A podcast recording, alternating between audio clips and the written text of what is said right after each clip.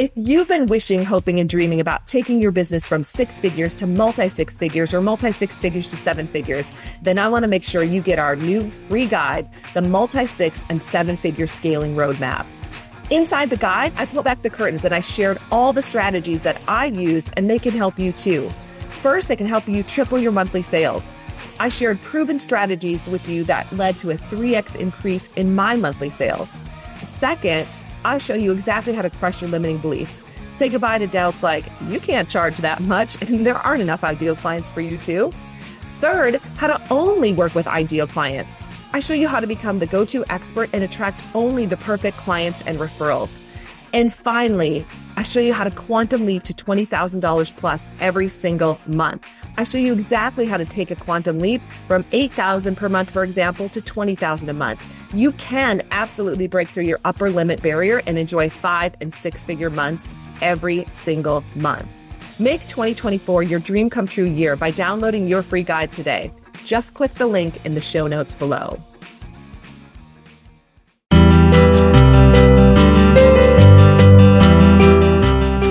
Welcome to Double Your Sales, your resources to selling strategies, tips, and best practices to take your performance to the next level.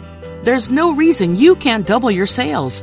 So let's get to it with your sales coach, Ursula Mentjes.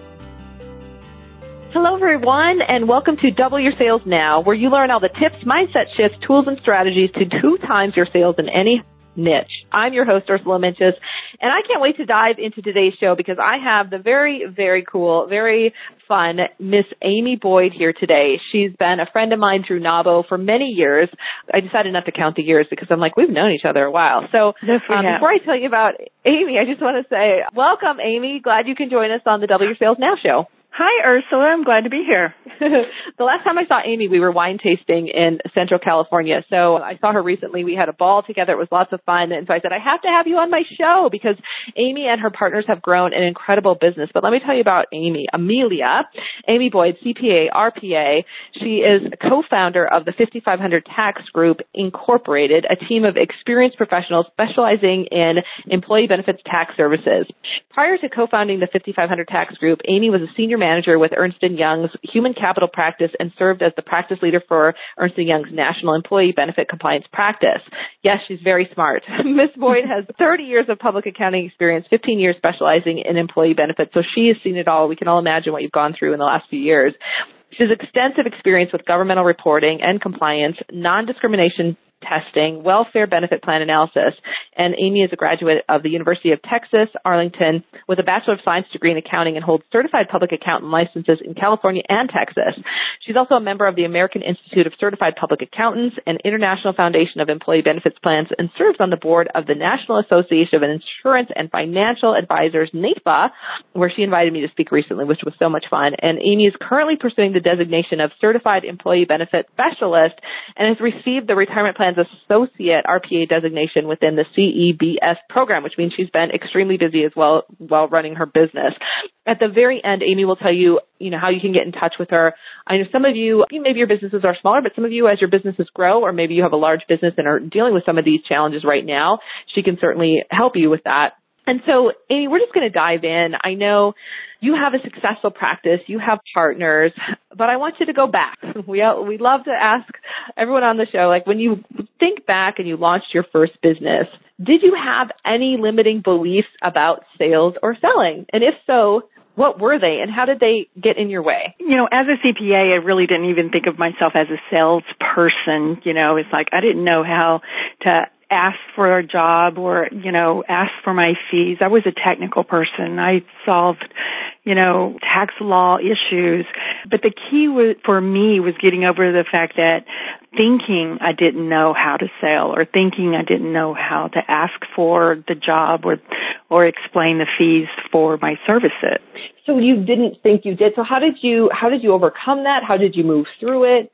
What did you do to, to overcome? I did, well, as I worked and, you know, began to make proposals, I had to get over that, that thought that I, that I couldn't do it and just remind myself that I could do it. You know, I was a successful person at Ernst and Young, so there was no reason why I couldn't be successful on my own.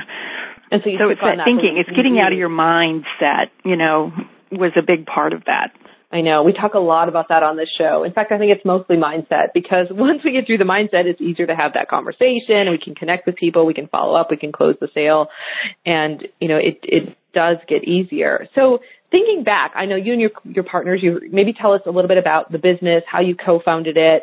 You have partners around the United States and thinking back from when you guys from when you launched the business to where you are today do you remember when you and your partners doubled your sales for the first time or maybe took that first significant leap in sales well, what was interesting is when you start out with zero, any any sale is double. Everybody has to double. Right. You know, the goal that I set my, for myself was to match my income that I had at, at my previous employer, and when that happened, it was like, wow, we're we're succeeding here. It was no no longer about survival, which is initially what you think about is like, oh, am I really going to be able to do this? am I going to be able to survive? And once once I met that goal that I had set for myself, it was like, we are succeeding. You know, we can do this. There's no reason for us, you know, not to think of ourselves as extremely successful firm, and you know, and that we offer value to our clients. So that was a big part so what, of it right then. Yeah. So first, you so you went out and first wanted to replace income, which I think most people do. Um, right. And since then, you've done significantly more than that. What I'm, I'm curious about, like, just you're in a very specialized area, a niche area, and how did you and your partners decide to launch the business? How did you decide to even have partners? Because most people, we know, we hear that most partnerships don't work, but you, here you are, you've had this very successful partnership um, for many years. So how did you decide to launch together, and how have you maintained this successful partnership? Well, we've uh, we worked together at Ernst and Young. We were all part of the same group, and the environment was changing. This dates back to Enron and the change of Enron, and where all the Andersen partners ended up, and a lot of them did end up at Ernst and Young, and it kind of changed the the feeling of the company that we were working for, and we just decided that we didn't want to retool ourselves. We had spent a lot of time learning what we knew, and the best way of continuing to do that was to break out on our own. So the four of us got together and, and sat down and, and chatted about what that would look like. And one of the things that I contribute to our success is the fact that we have great respect for each other. And, you know, if someone doesn't like an idea or has a problem with it, we're all willing to respect that person's position on it. We don't always agree, and your partner shouldn't always agree, but you should be able to be open enough to voice your differences and resolve those differences because we've been in business together now for 12 years. And that is the big thing of it is that when someone goes, no, I don't think we ought to go there, you know, the other person with the idea states their case as why it's a good idea, and the person who doesn't think it's a good idea states their case. But we all have to agree. There are four of us in different parts of the country, but we all have to agree when we take, we decide to launch something, we launch it as a company. So all four partners have to agree with it. Otherwise, it doesn't make sense. Well, that's incredible. And I think the key word that you said was respect. You guys have respect for each other, and therefore you're very collaborative in the process. And yeah, it must have. I'm sure it helped that you worked together in the past. You you had relationships established, but it's it's an incredible testament to the work that you all do together. Twelve years is a long time, and I know you are all flourishing. So that congratulations, because that's not an easy an easy feat.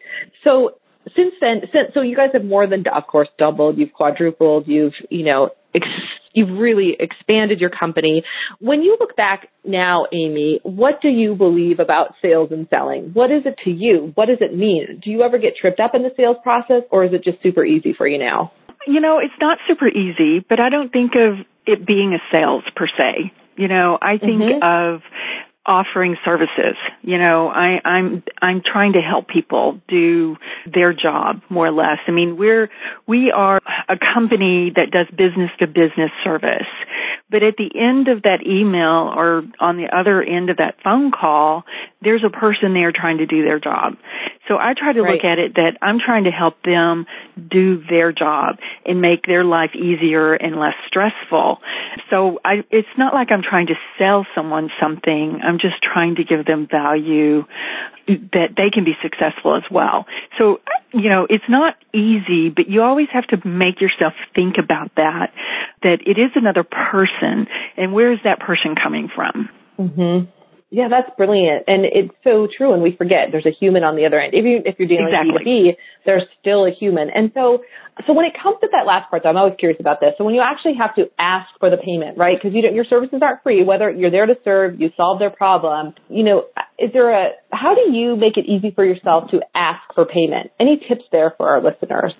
You know, and that's a hard one too because, you know, we always feel like, you know, what is the value that you know of what you're trying to sell. And it's a, is it worth the fee that you're asking for? And you really just have to step back and go yes it is definitely worth the value. And i do it myself on a day to day basis.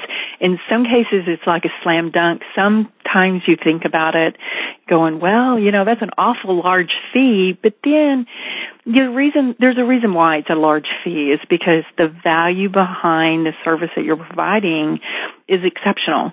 You know, you're doing a large portion of work or you're giving, you know, something that is significant to that other individual as well. Mm-hmm, mm-hmm. And that's what I have to look at is that the value is significant and, and it's worth it.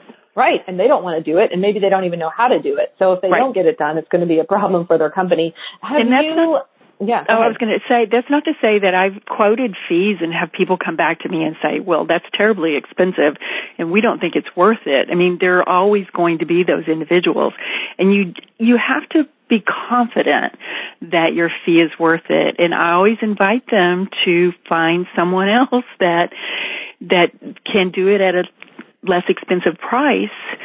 And then I do find a lot of them still come back to me.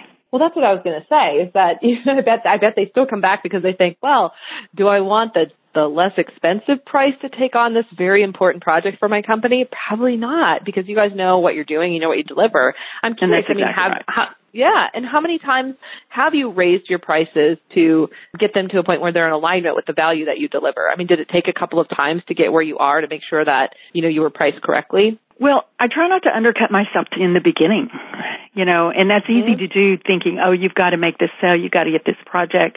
So you're willing to undercut your services. But I try not to do that because you know, it does take a while to bring it back up and then it seems like every year when you're going to increase your fee, you have to explain it. So if you do, if you establish your value in the beginning, you have to be willing yeah. to, to say, to accept that there are going to be some people who don't want to pay your fee. And that's actually right. okay. right. It's actually great, right? Because then you know it's not a fit. It's okay. Move on rather than exactly. undercutting. Because when we undercut, our fees, what happens? Well, you end up doing a lot of work without getting paid the value of that work. Right. And then we become resentful probably and the client's probably not happy anyway. Like it just, it's a big uh, mistake. I find that the clients who are willing to pay what, you know, what you charge, those are the clients that are going to be with you for the long haul and they're, they're grateful typically for your services and they're probably the, they probably require the least amount of maintenance too. It's an interesting You're right. Thing. So, and those are the kind of clients right? that you want. You know, right. those are like your target clients are the ones that are going to be appreciative of, of what you're providing to them.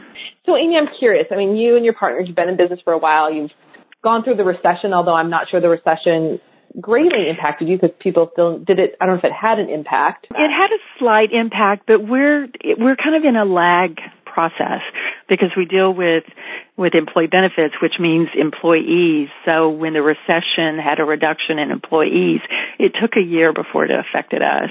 And same way with growth, it takes a year before we catch up again. Right, right, got it. So, you know, having, you know, after you launched your business, you're in the middle of it, you're growing it.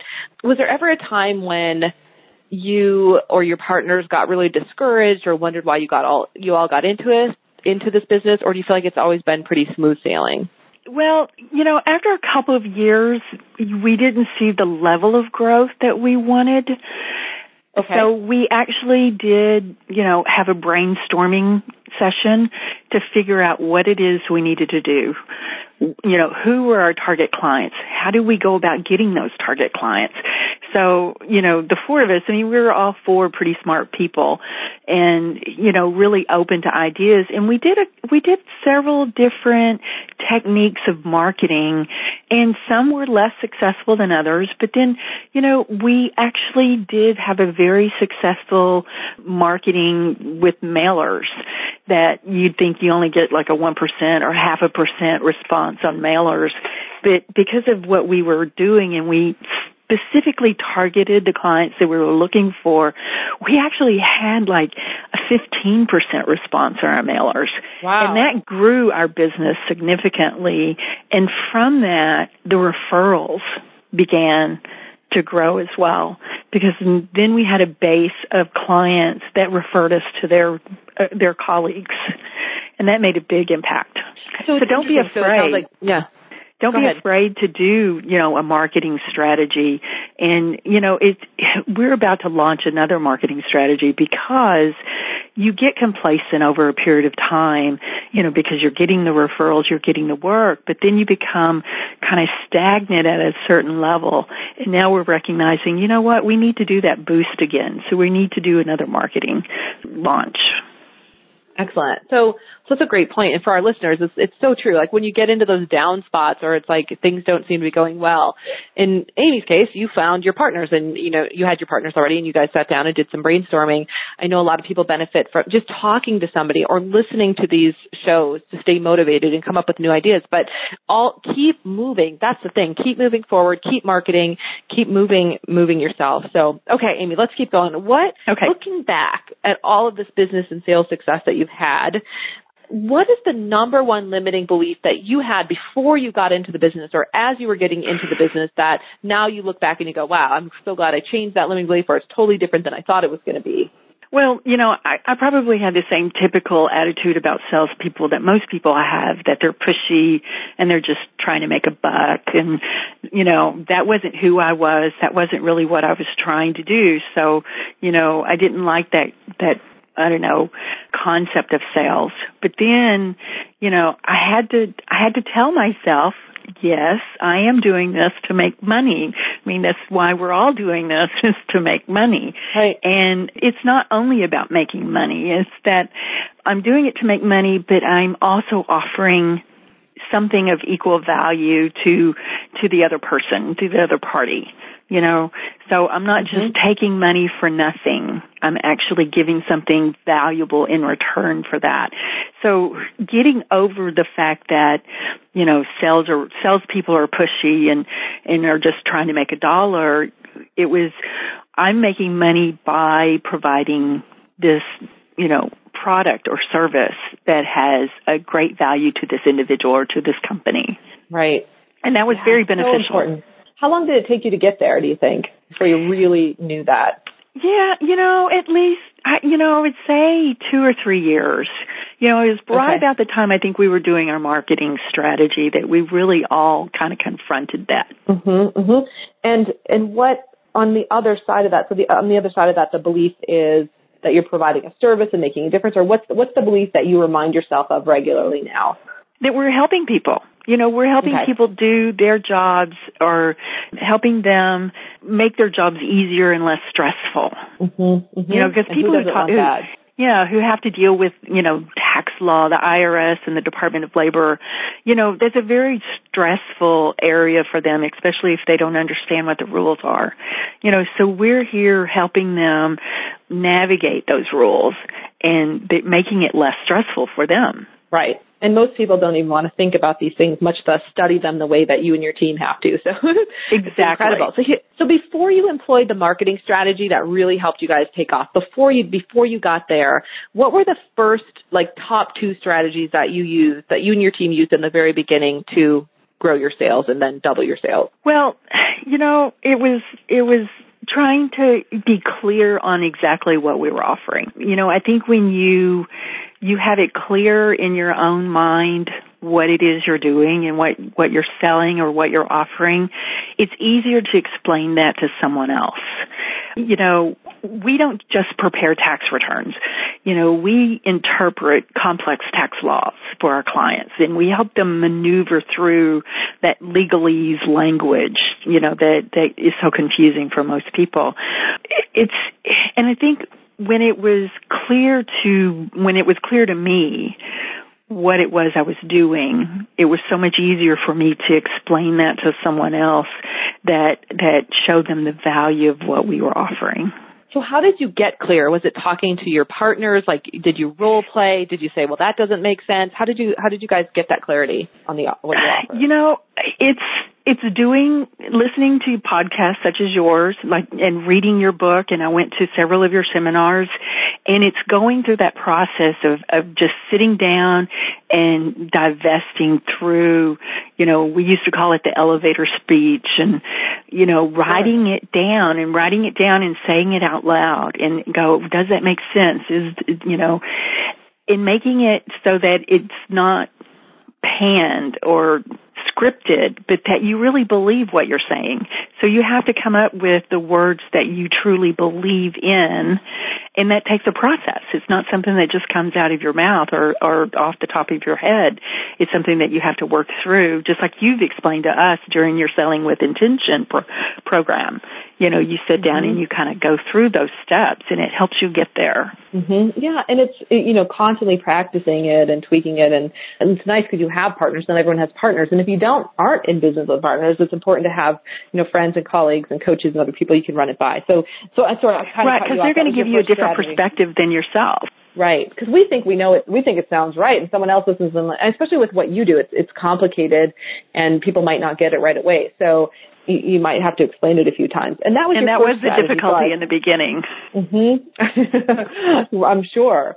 So what was your second or third strategy that you want to share? Actually, it was just two strategies. Two strategies on how you doubled your sales. Sorry. Well, I think the other one too is staying on top of where you are and where you want to go. It's like you've established your goal, but you have to you have to make sure you know what your progress is toward that goal. And for me, especially in the early years, because you know we did have a goal set, and you know I definitely did want to make money and be able to you know pay the mortgage. So I had to track where I'm at, what I'm done, what I've done so far this year, what what additionally do I need to do.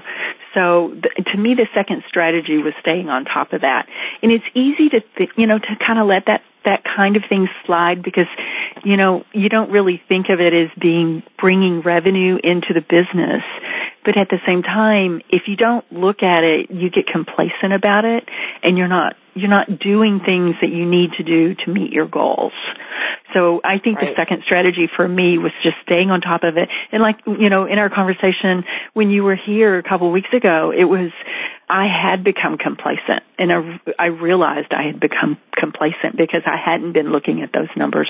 So when I sat down and worked through it, it was like, oh my God, I've got, I've got a ton of stuff I need to get done. And you know, it got me back on track. Mm-hmm, mm-hmm. So, what works for you in terms of tracking or looking at the numbers? Any tools that you use or that you recommend that keep you on track? Well, every year we put together a budget so you know what your anticipated revenue is and you know what your expenses are.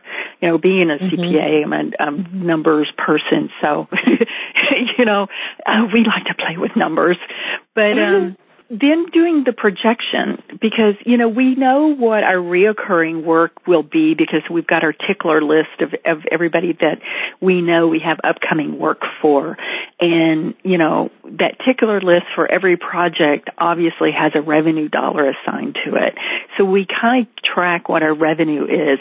But one of the things that's very interesting is that when you really do sit down and track that revenue it seems to generate more revenue you know, if you're right. not paying attention to your money, it's like your money ignores you.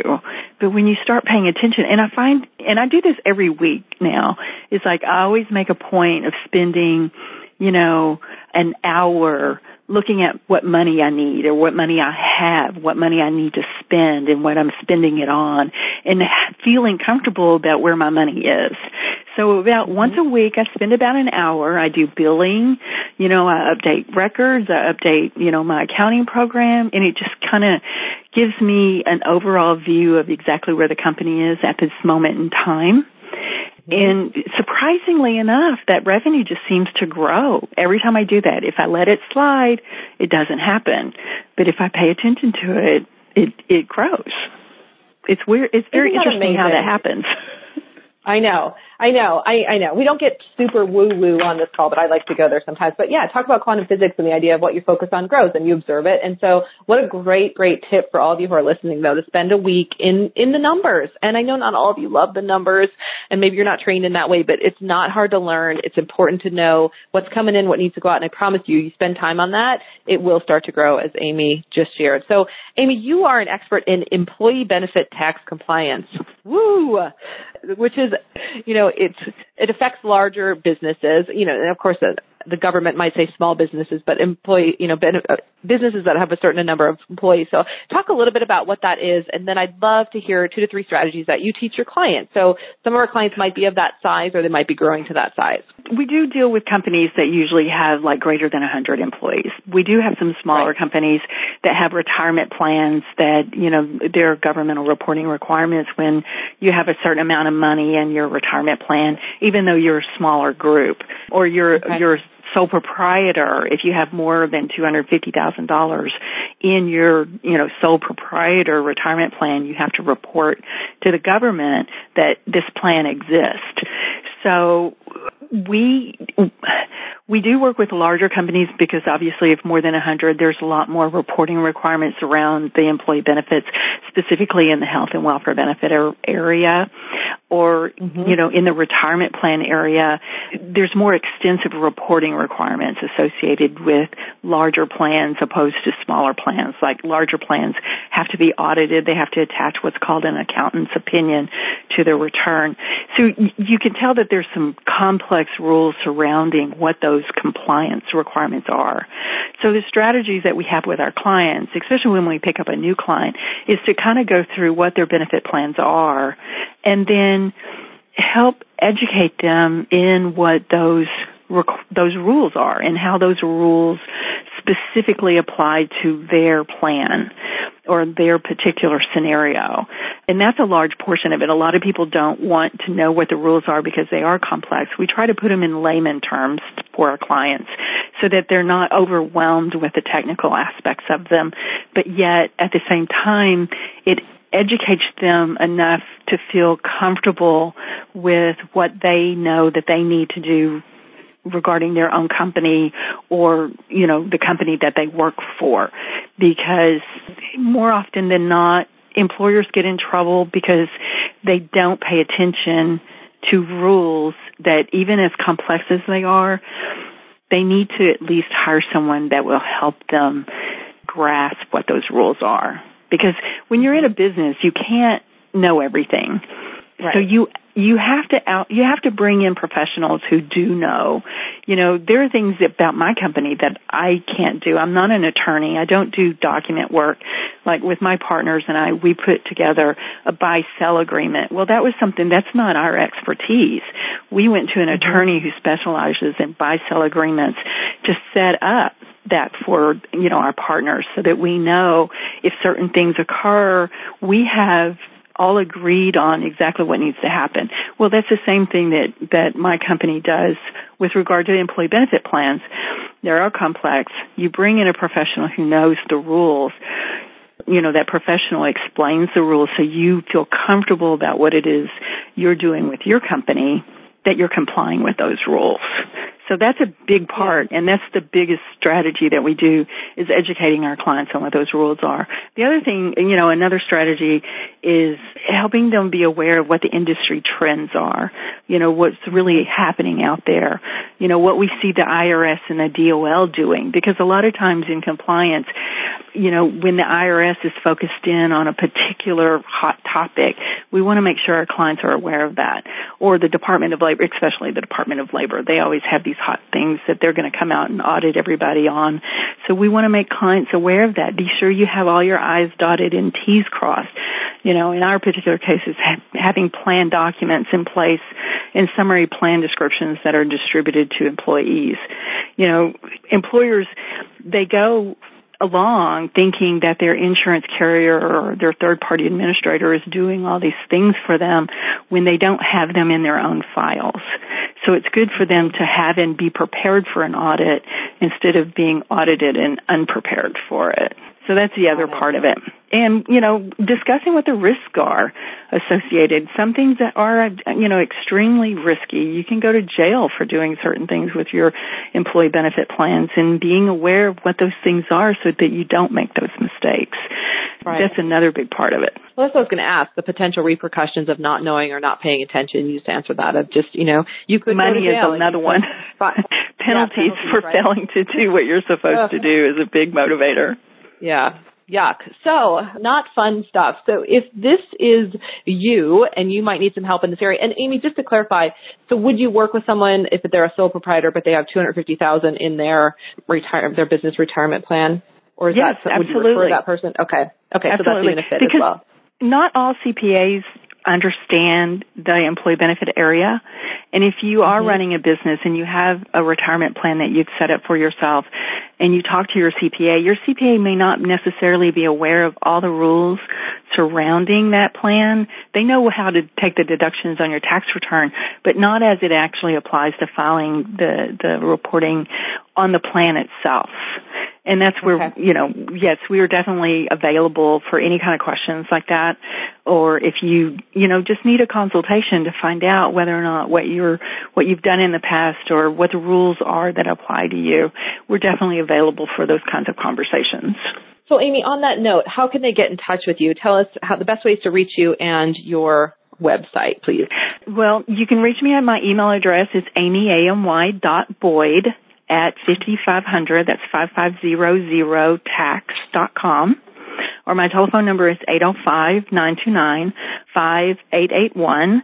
I believe this information is also in the bio that you have attached to the podcast. So if you didn't hear me, it can be, uh, you can get it off the bio.